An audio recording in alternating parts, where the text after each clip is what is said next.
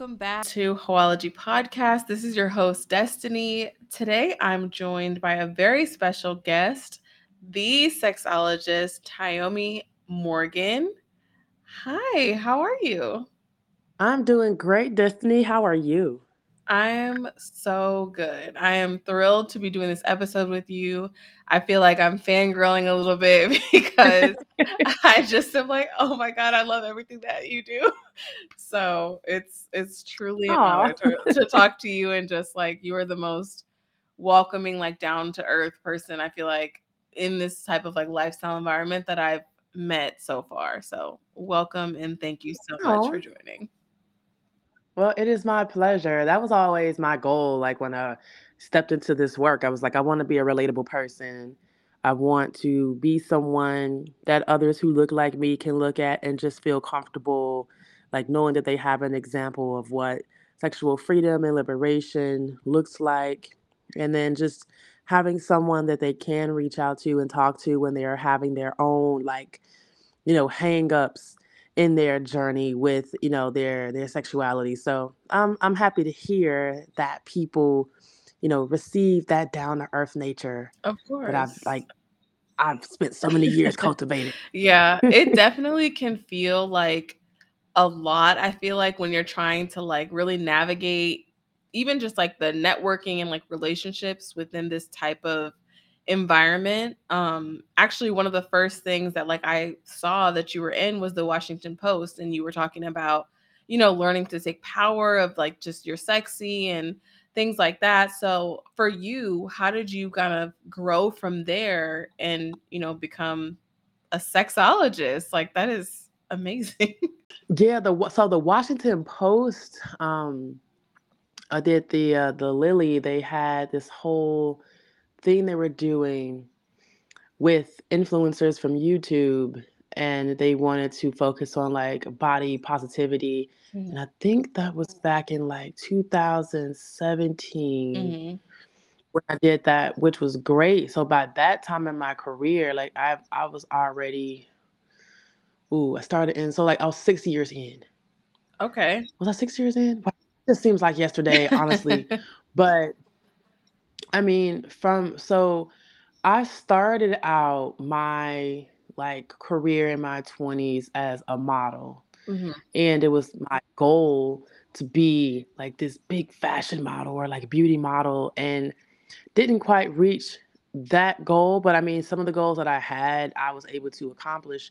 But then when my career kind of took a shift, my dad encouraged me to use my natural gift for writing. And at that time, like back in 2009, 10, blogging was the new way. Yes. Right. Yes, it was. so it was like I was encouraged to start a blog. And I was like, all right, well, then what topic should I write about? Something that, you know, I wouldn't get tired of speaking to others about. And I was like, oh, I know a lot about sex. Mm-hmm. And so when I was doing my research and everything, I was I realized that there weren't any prominent faces at that time, like back in 2009, 2010. There weren't any prominent black faces mm-hmm. that were representing like sexual health education. And honestly, being a sexologist or a sexpert was not a big job back then. Like, yes, there were sex therapists and there were, you know, sex educators, but it wasn't like this popularized position yeah. as it is now.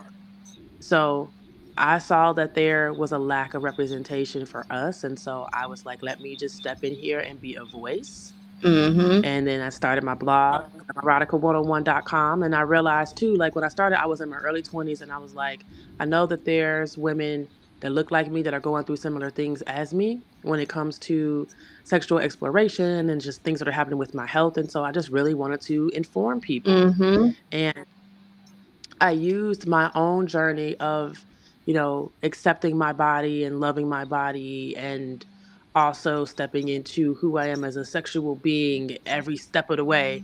I use like my lived experience, but then also my learned experience from study to just inform people, but also empower people just to be themselves. Right. So I always say it's a journey. Like it's still a journey. I'm still on the journey, you know, because how I identified 10 years ago is not how I identify now. Yes.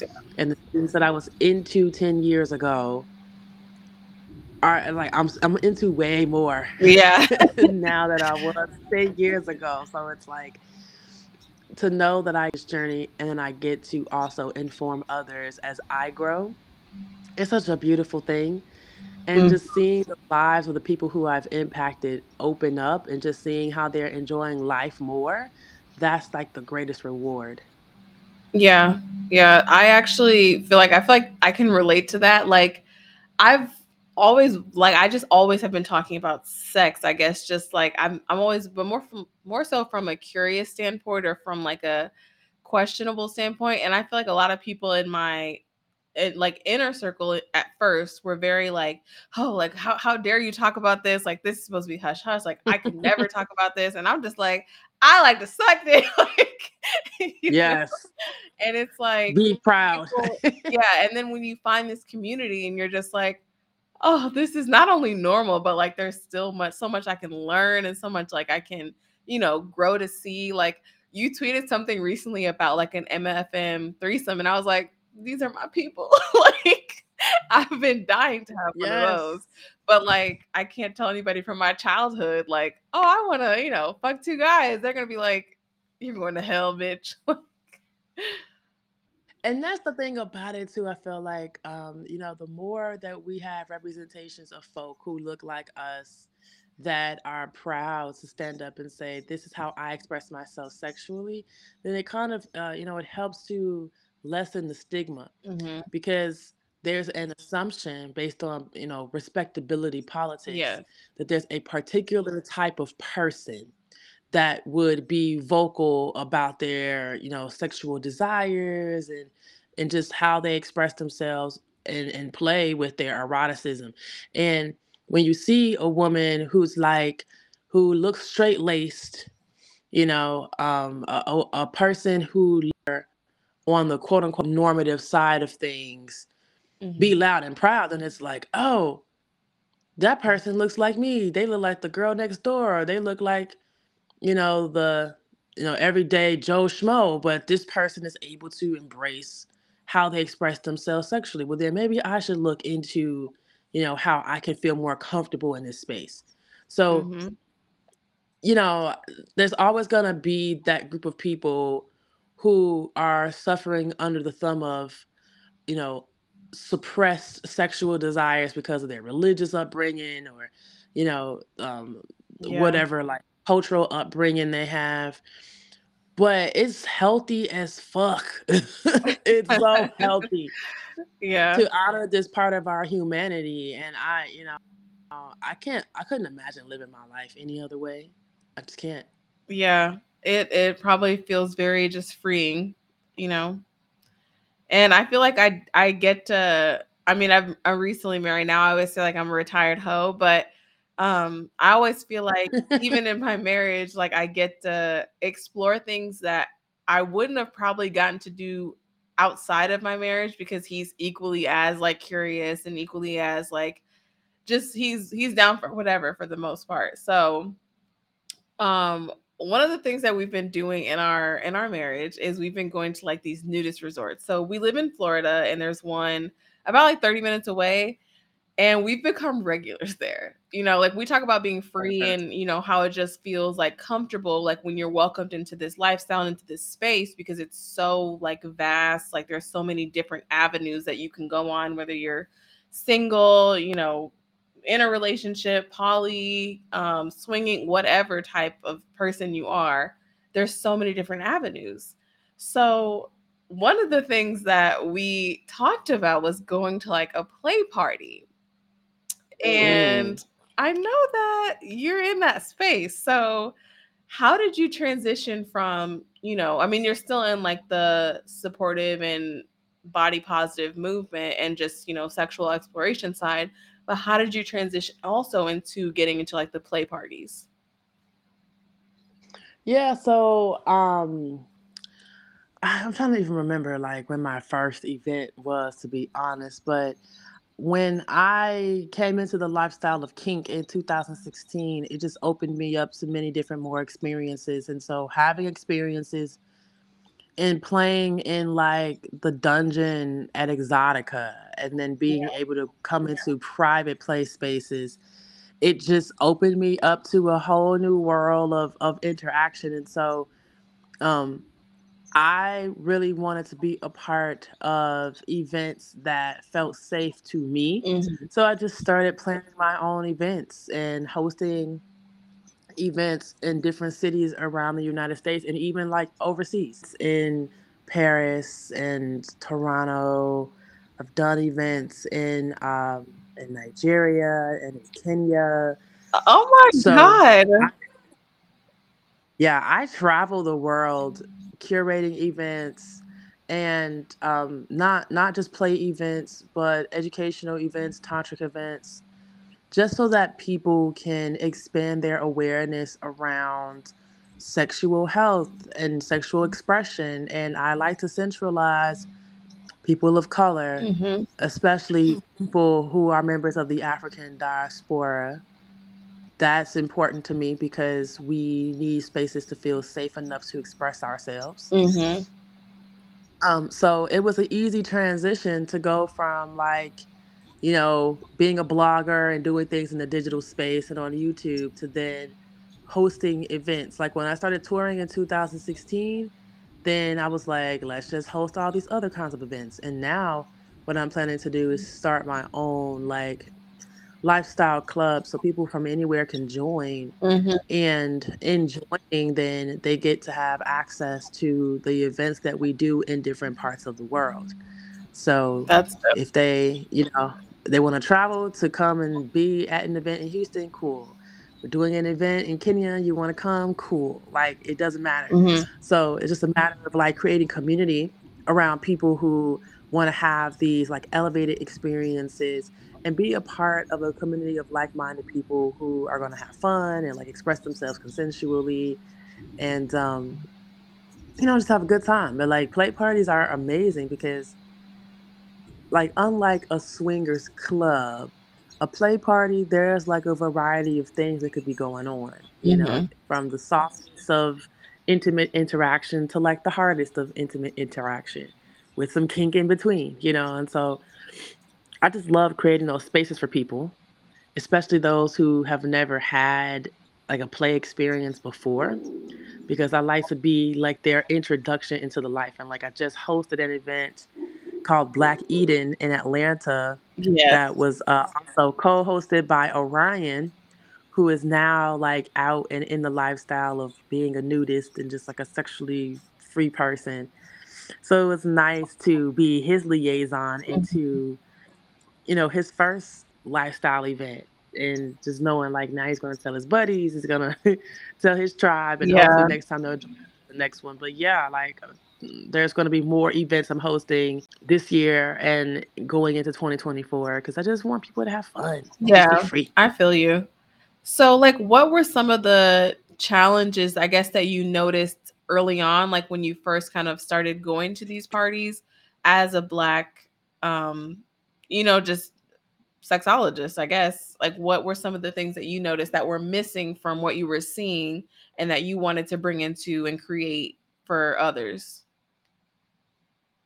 For me personally, it was just always like I like closed containers.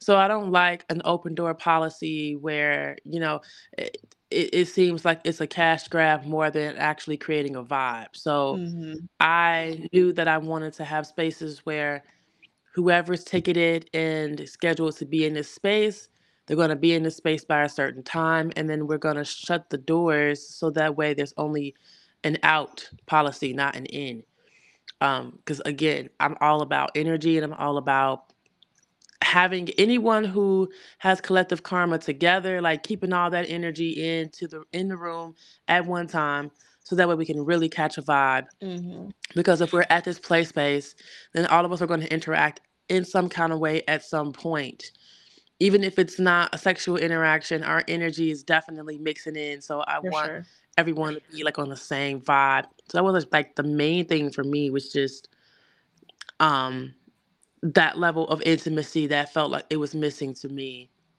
I didn't want it to only feel like, "Oh, we're just here to collect your cash and just give you a space to do whatever." It's like, Yeah, no. you actually wanted to create an experience in a safe Yeah. environment, not just an event, like Exactly. So that's why I decided to just start doing my own events. And then, you know, I would say the one challenge overall is always like finding the right venue and the on and an Oh, owner of a venue that feels comfortable with you hosting a lifestyle event in their space. yes, That's the yeah. main thing.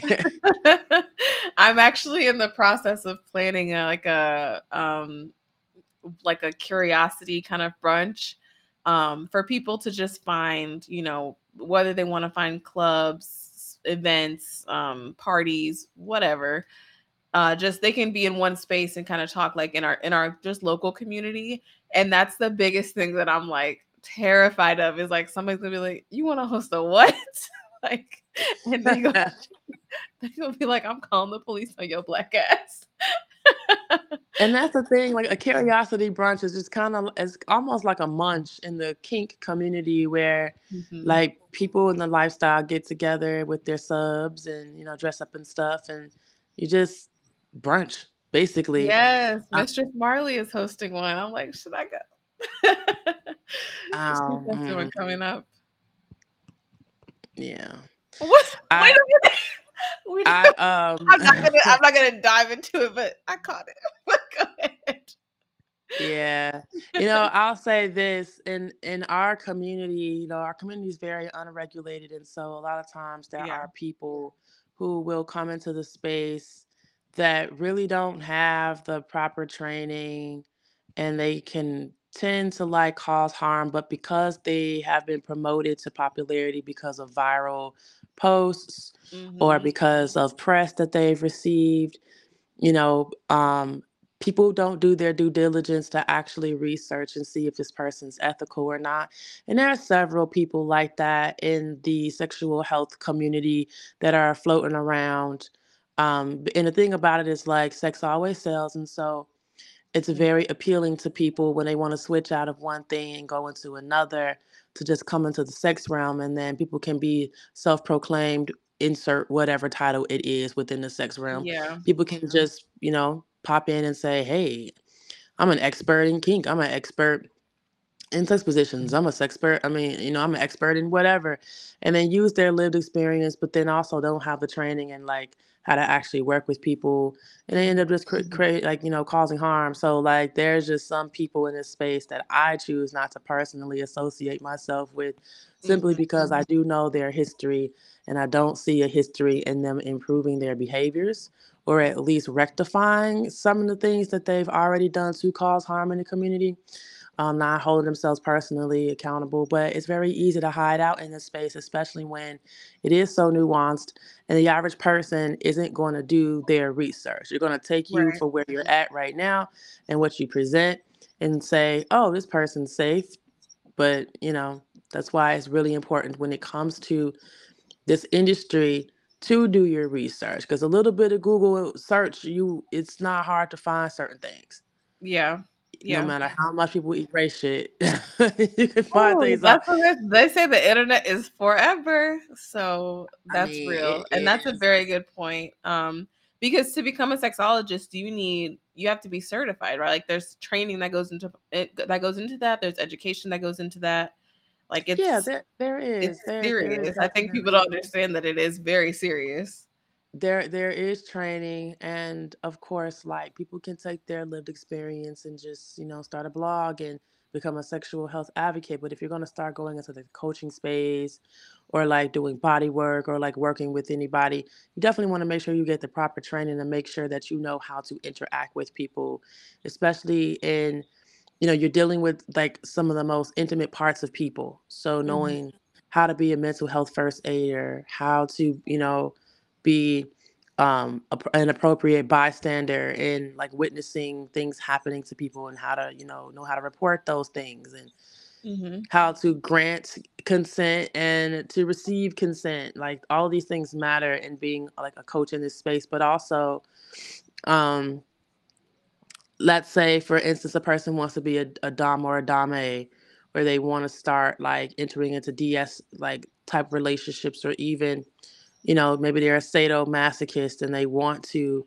you know learn how to do impact play or whatever getting the proper training from people in the kink space is really Mhm. important that's one of the things people are going to ask specifically those who are educated on how to enter into these relationships they're going to ask like who trained you you know who are your Right. references in sex work references mean a lot um, because they do.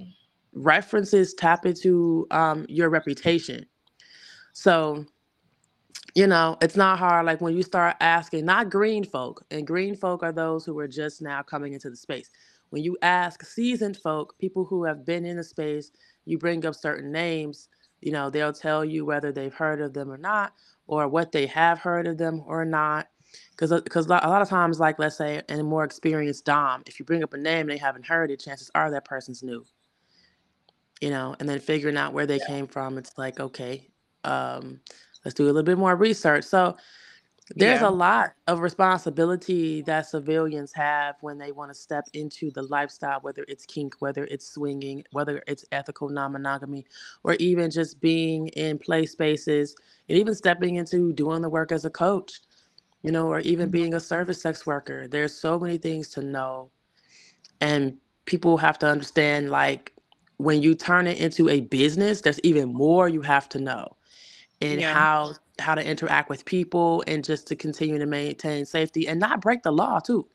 Cause that's a big thing. and it's a very it's difficult because there's already so much like just stigmatization against like sex work as a whole, like lifestyle as a whole and it's like why are y'all, you know, they go against the grain and they make it harder for people that are actually trying to like implement change for the better. So, Yeah, it's that can be unfortunate. frustrating. It's very unfortunate because I'm like, sex work is always going to be around. And so, you Mhm. know, I don't understand. I mean, well, I do understand. We live in a society where they want people to just be like sheep. And so Yes. if you awaken people to their true sexual nature, then they tap into, you know, their essence and the power that they have to create and also the power power that they have to heal themselves through using sexual energy as the as the medicine. And it's like we could literally just embrace that and have a healthier society overall, but the powers that be don't want to do that. So Right. being a part of this work is also a form of activism because we're we're doing something that um, the general public always see, already sees as taboo, but it's only because the powers that be have deemed it so, hundred right?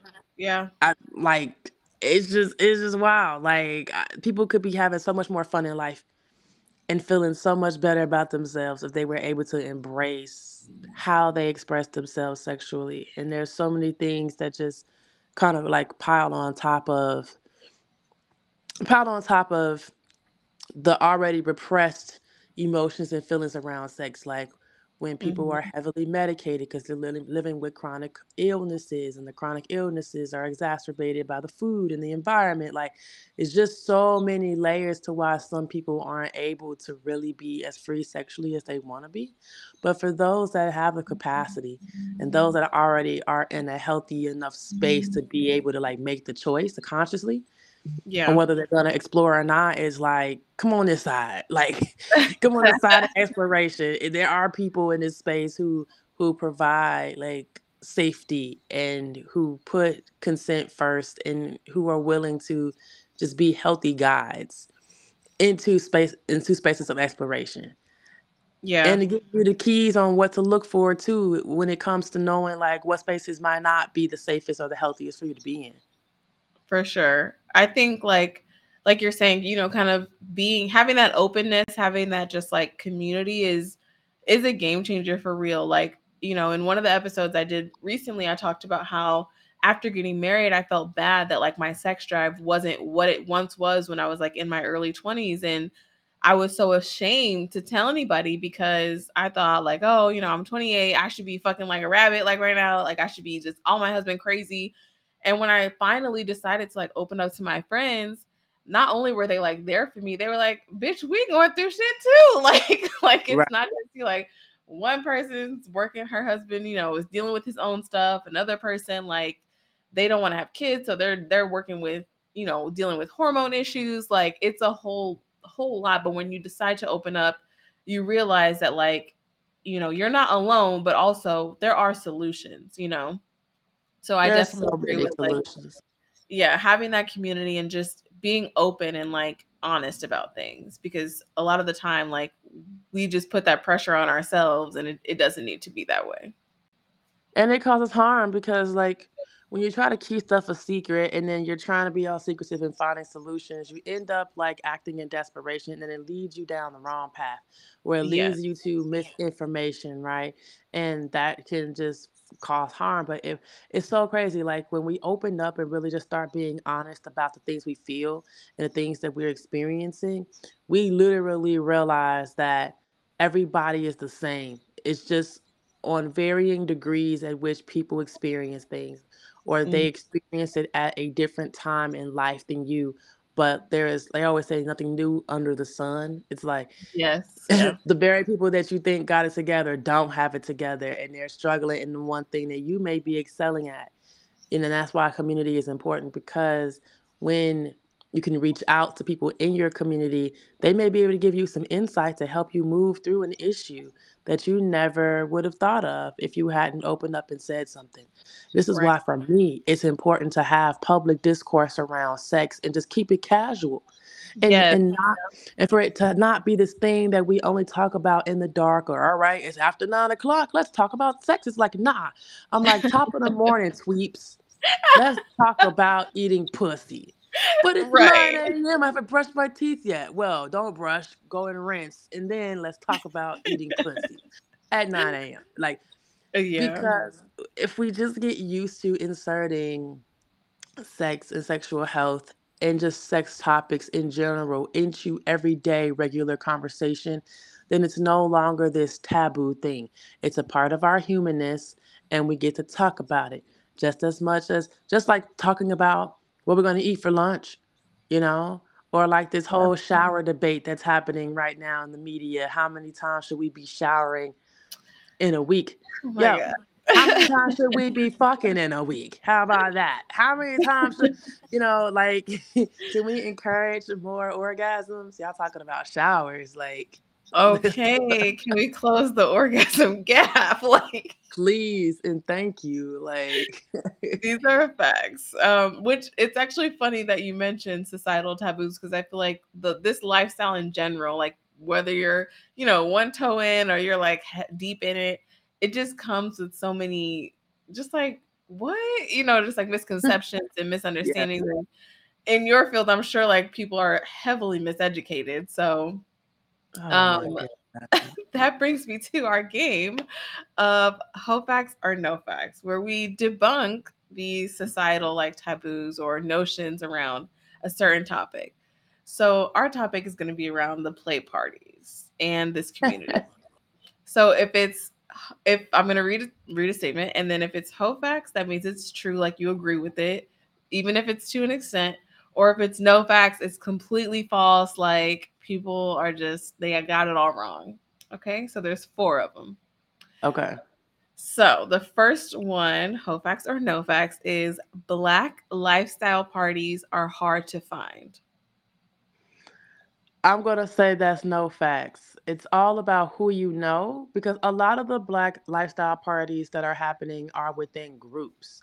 So there's a lot of lifestyle groups that exist all around the country and even the world and so you have to it's like if you know you know if you are in these groups or if you travel to let's say desire resort or temptation resort or hedonism when you go to these resorts um, and even to clubs like trapeze for instance you go to these places and there's typically groups of black folk that will be there and mm-hmm. chances are they are with a lifestyle group so if you just get tapped in with these people you will know when the stuff is happening.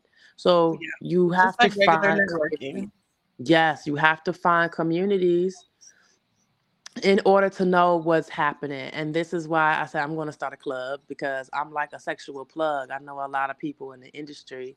Yes, you do. and so it's like being a part of my club, it's like, yes, you can attend my events, but then also I'll be posting about other groups and other events you could potentially, you know, visit because people, hmm black people want to play with other black people. That's just what it Yes. is, Yeah. And you we want to feel safe. We want to feel seen. We don't want to have to worry period. about, you know, the things black people have to worry about. so that's Exactly. real. And I support it. I will be rooting rooting hard for you. I'm gonna sign up for the membership. but that's real. Yes. Okay. So number two, monogamous couples should not attend play parties. That's a no fact. So, Ooh. so the thing is about monogamy is that you can choose how you flex it at any time.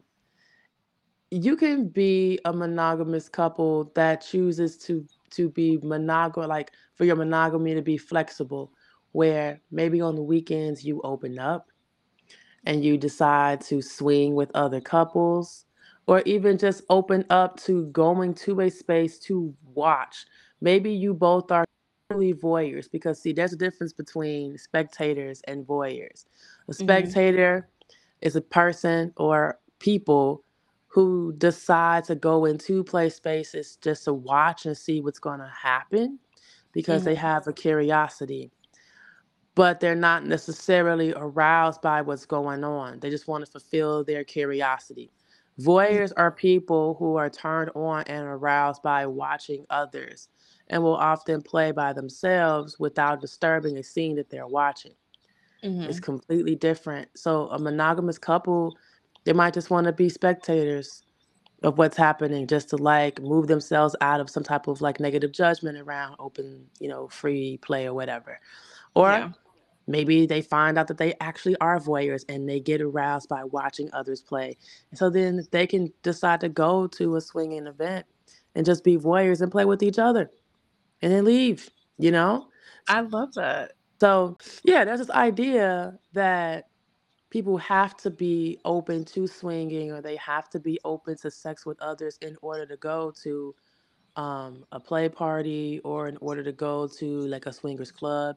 But that's not true. You and your monogamous partner might just want to be in sexual energy, or you might want to experience like something kinky, and you know there's going to be somebody who's doing rope time or doing flogging or whatever, and you give that that top the permission to like interact with your body or with your partner's body or to teach you something.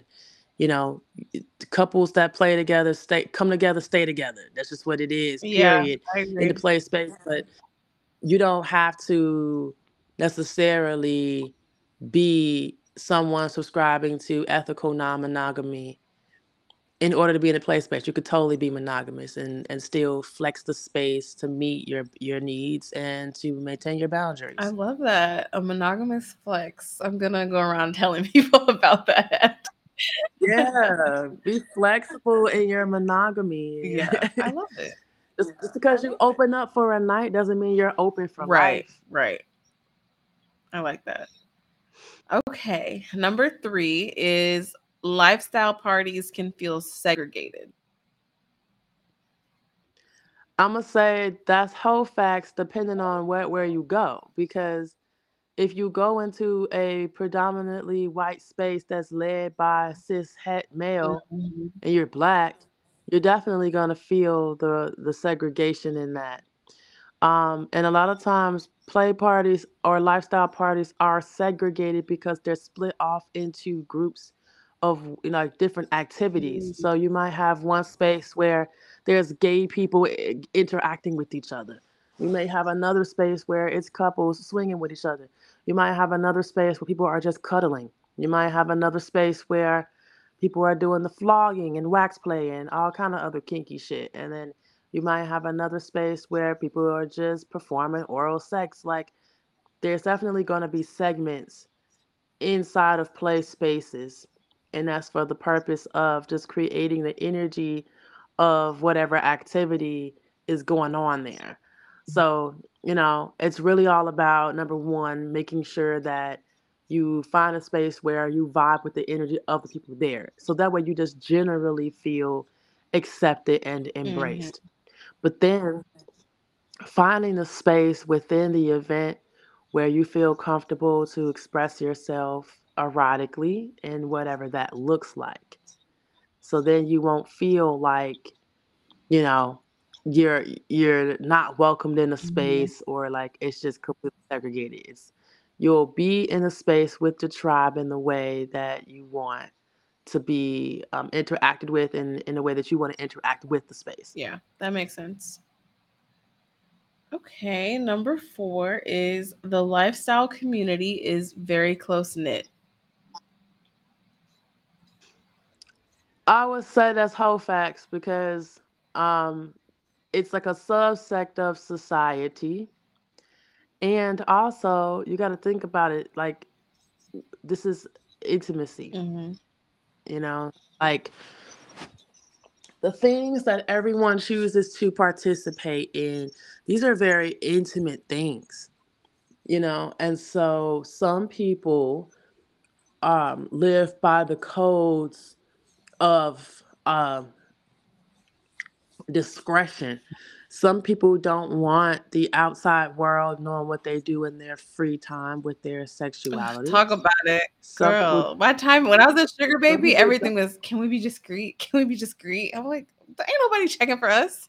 like, yeah, and they want to be discreet because, especially if they are high profile individuals that are married, then they don't want to be outed by, you know, coworkers or they don't want to be seen and then potentially caught and then end up in a messy divorce or even end up in the news or on the blogs. And so discretion is key and it's a tight knit community because also safety. hmm Like, um, you don't want people coming into the lifestyle who would mean others harm, who who don't understand rules of engagement, who don't understand rules of community. Because like being a part of the lifestyle doesn't mean it's just a free for all and you can just grab somebody and just start fucking them. Like there's still negotiation, there's still consent that has protocols that have to be followed. There, you know, safety is the biggest hmm thing.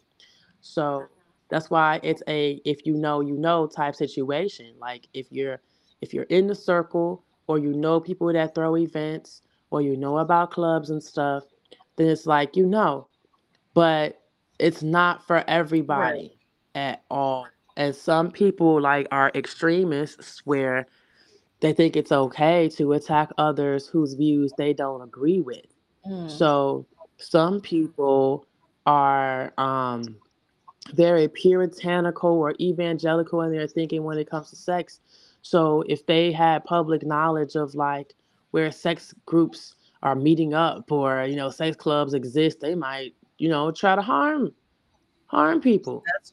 So That's we're close knit for safety. Yeah, for safety. That's the main thing is is making sure that the people who are invited to these spaces are going to maintain um, discretion and are going to uh, maintain safety and consent. Yeah. So actually, that's a good point. So when let's say you are a newbie in this space, like you you find a community, you find a group and you're like, "Okay, I'm going to go to my first play party." Do you have like a set of, you know, etiquette guidelines or things like that that newbie should follow? I do, and it's funny because I'm going to be working on like an actual guide, like a guide for threesomes and group play, and a guide for like play party because people need Yeah. it. Um, so first things first is knowing what your own boundaries are, you know, and then also knowing what you the range of things that you potentially want to experience at a party. Mm-hmm. So you go in saying, okay, these are the things I want to experience.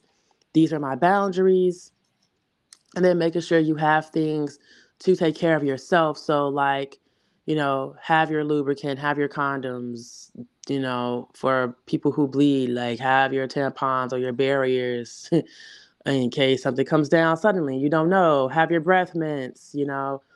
Um, be prepared to ask ask the questions of like, you know, um, STI status, That's you a know. A lot whether of places be be like, uh, fill out this vetting application real quick, please and thank you.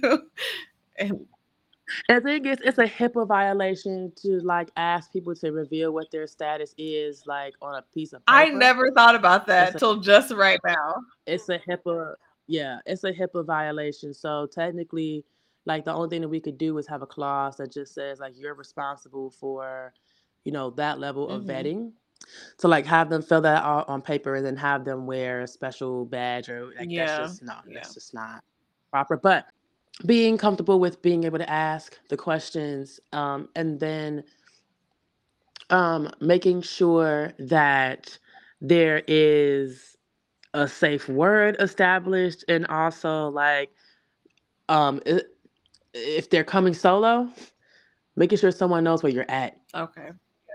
um, so a lot of times like these situations are like private private locations and they don't give out like the addresses and things like that but at least having somebody on emergency speed dial if you're going somewhere solo or identifying the people in the space who are there to maintain safety Mhm. so like a guardian or a manager or somebody who's like there to run the space, make sure you know who they are so that you can find them in the event that something is going awry. Mhm. Um, and then like just being aware of drug and alcohol use. Um let's be real, these things go go on. And so making sure you pay attention to sitting down your drinks and like you know what I mean? All the normal things that you would think about when you go to a regular party, but for a sex party, being prepared for any sexual activity that may occur, being prepared to maintain your boundaries and state your boundaries clearly, um, knowing what you want to experience in the space, knowing where the exits are in the Mhm. space, knowing what is and is not allowed in the space, who are the guardians of the space, and then knowing how to interact with people in active scenes if you are going to be a voyeur you know Yeah. um not interrupting anyone not trying to insert yourself um yeah so all these things are good to know Yeah. also like dress code and everything and then also how to how to interact with the space because um you know cleaning up behind yourself is important Yes. Yeah. Like, I've been to a sex club and they were like, here's some towels and some spray. Like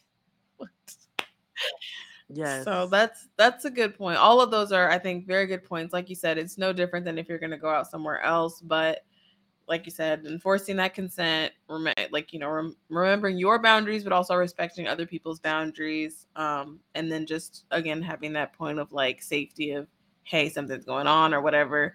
The alcohol one is a big one to me because I feel like when you go to these parties, you want to relax, especially as a newbie. You're like, okay, I, I need to relax. Like, what if I say this? What if I look like this? What if I smell like this? And, you know, so you're drinking, you're drinking, you're not really realizing. And then you reach a point where it's like, oh shit, I had too many and now I'm drunk. And, you know, then all the other stuff goes out the window because you're no longer like in a, you know, logical mindset. Exactly. You can't you cannot clearly enthusiastically grant consent when you are drunk. Yeah. So at that point it's like getting to safety. Yeah.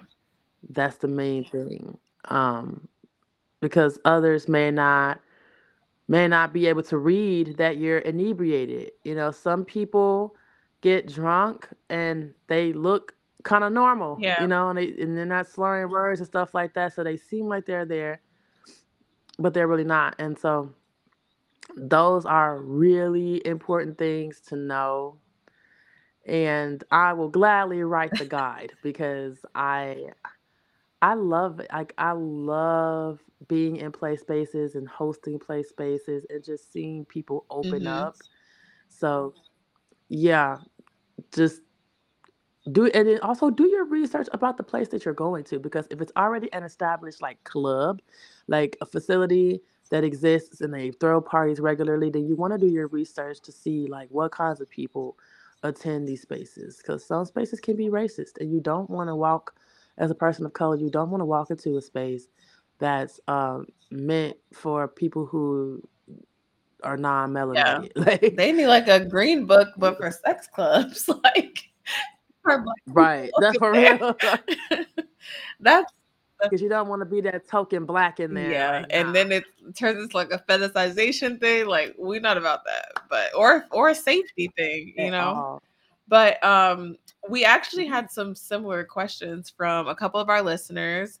Um, so the the main question I feel like that the people were asking was, how do you find and or get invited to these parties? So you want to go to spaces where these types of things uh, could potentially occur. So, like for instance, um, going to an erotic poetry set or going to um, toy parties, right?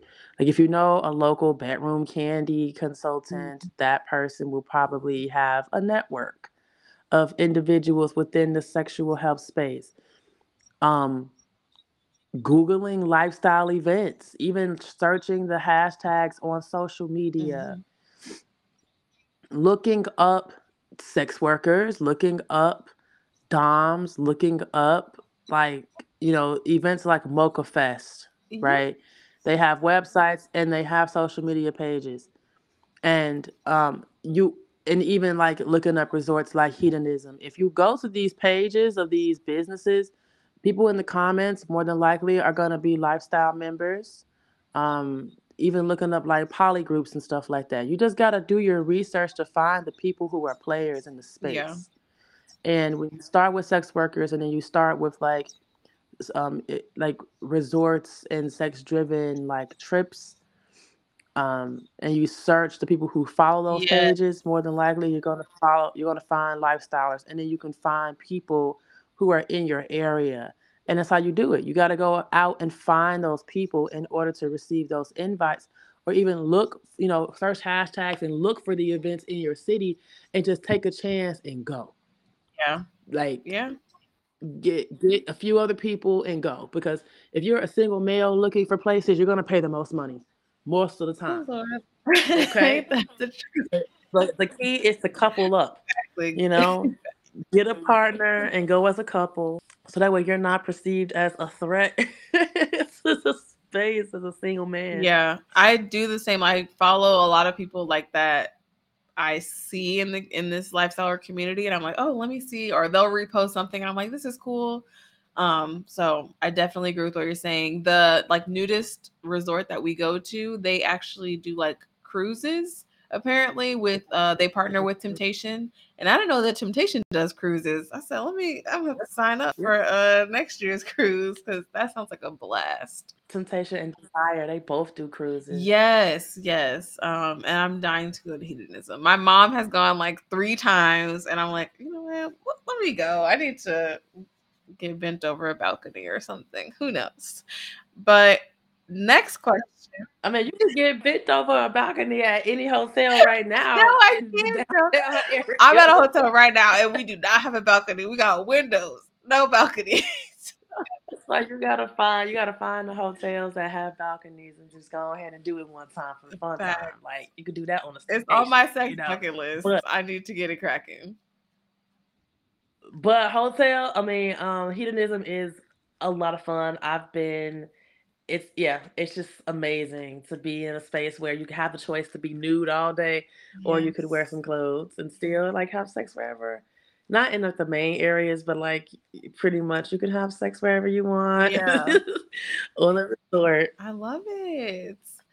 Uh, the next question we have is I want to create or host my own party. Where do I start? Well, first and foremost, you want to start with making sure that you have an established entity where you can become insured. Because if you're going to start hosting events, you got to start thinking like a business person um, with all the lo- logistics that go into that. So, first and foremost, making sure that you have insurance um, to protect yourself and your Mhm. business. Secondly, um, asking yourself what style of event, you know, because if you just want to like have a sex party, then it's like, okay, is this something that I want to open up to people that I know? Or am I looking to open this up to people within the lifestyle within my community and charge them? Because if that's the case, then that's going to determine what your venue is going to look like. Because if it's just a personal thing amongst friends, then your first venue could be your Mhm. home. But if you're bringing strangers into the mix, then it's all about okay, finding either an Airbnb where you could potentially host, which would also mean having to finesse what you're saying your Airbnb is for, Yeah.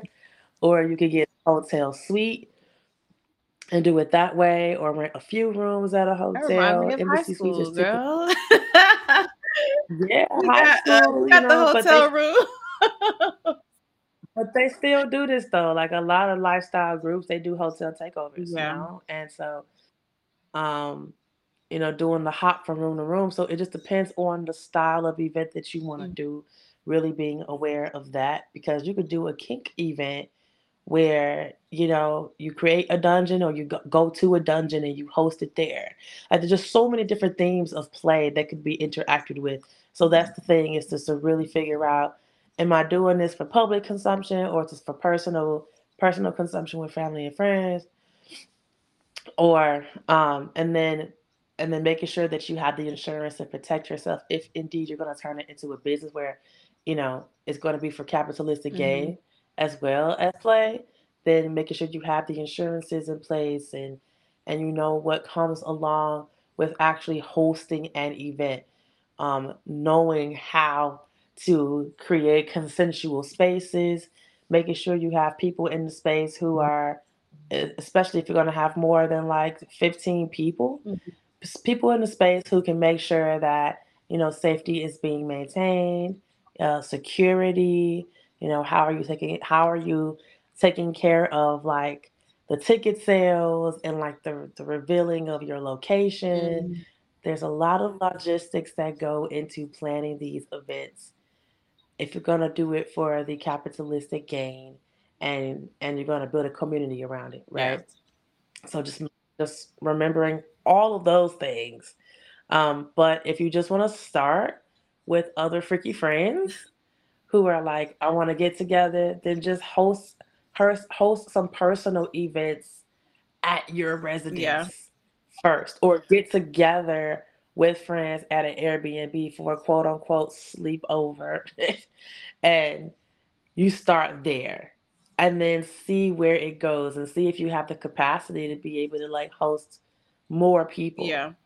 Yeah. I feel like my friend group is pretty much like that. Like we've all gone to the swingers clubs and the nudist resorts, and now we're kind of venturing into like the play areas.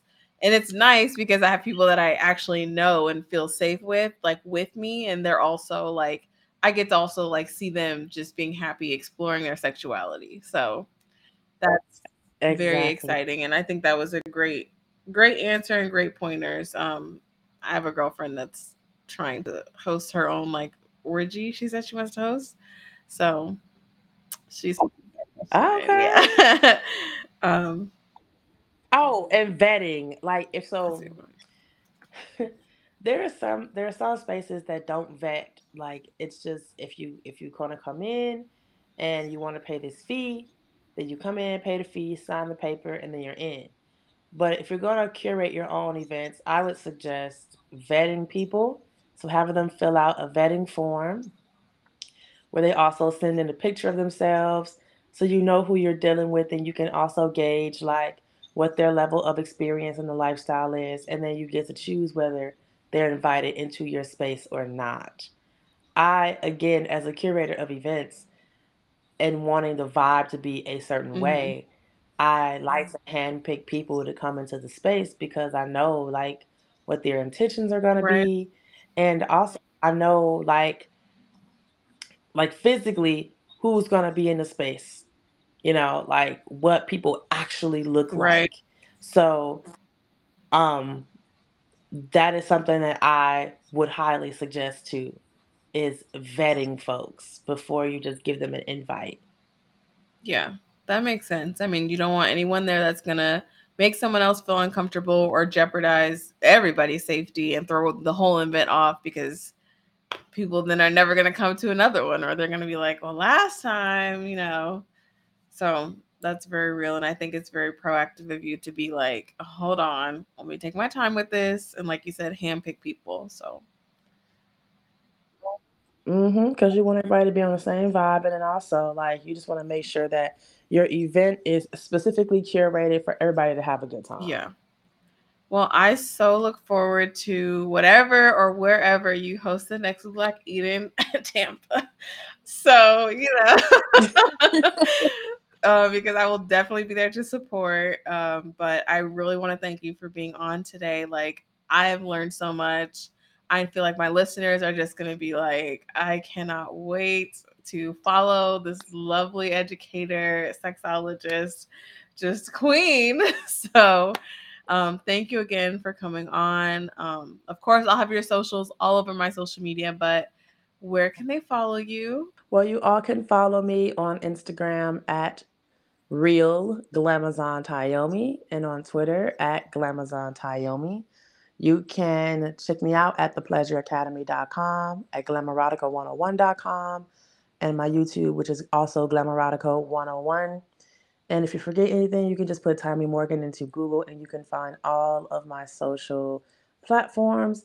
And look out for Glamouratica101.club, which will be my lifestyle group for people who want to join and get tapped in and plugged in to what's happening across the lifestyle sphere, but also be invited to the events that I throw. And you know, Tampa, Tampa, I've had more people requesting in Tampa. So I might have to like pop down there and come and do just just a little fun, you know. It gotta be too much, you know. but I love that, and I cannot wait to continue to support you. So thank you again, and happy hoeing, guys.